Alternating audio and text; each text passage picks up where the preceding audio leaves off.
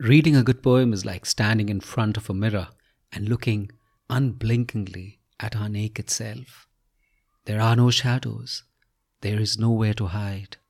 Within its stealing truths lies the permission for redemption.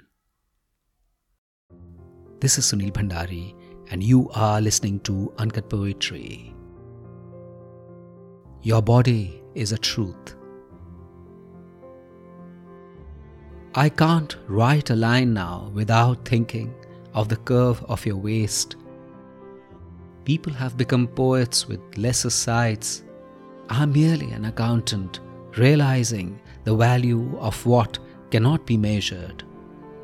You have not helped by being so beautiful. Not much I have done here, my love, you say, apart from wearing my Chanel in the very place you seek to reach. I have often got lost in familiar places, a traveler letting go of new sights to find the new whilst lingering in the old.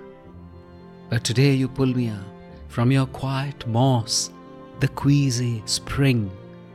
Leave the darkness, you say, come to where I want the mornings to begin and you stop me at your neck, your chin on my head, your arms around me, and sigh. In a world of determinants, you make us float into uncertain light. I put my hand between your legs to linger where origins spring, to seek sanctuary where it all begins. There's a time to strive for the world, but I'd found the means now to be reborn. I'd found the means now to be reborn.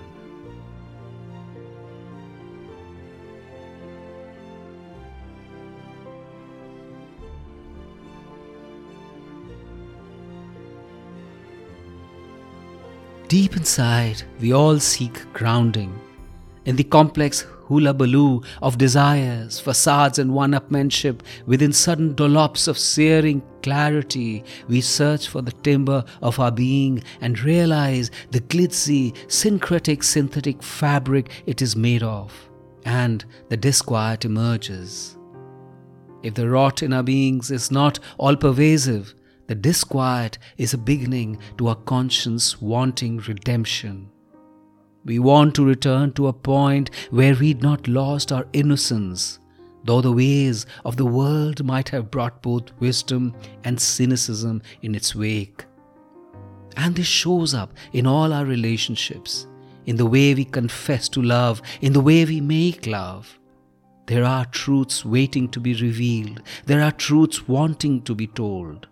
At our most elemental state, we seek the danger of vulnerability to come clean with our soul.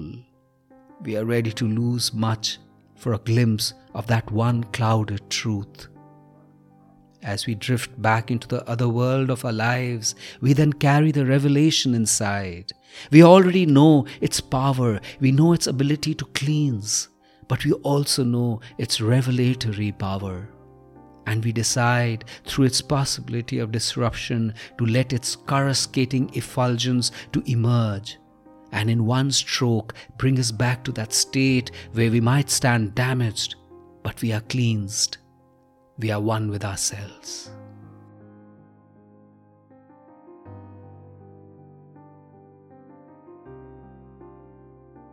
This is Sunil Bhandari, and you are listening to Uncut Poetry if you enjoyed this poem, rate it on Spotify or leave a comment on Apple Podcast. And I have a lovely newsletter called The Uncuts, which is like a Sunday dollop of warmth and fun and beauty. Subscribe to it. The link is in the show notes. And if you loved this episode, please do share it with someone you love. See you next week.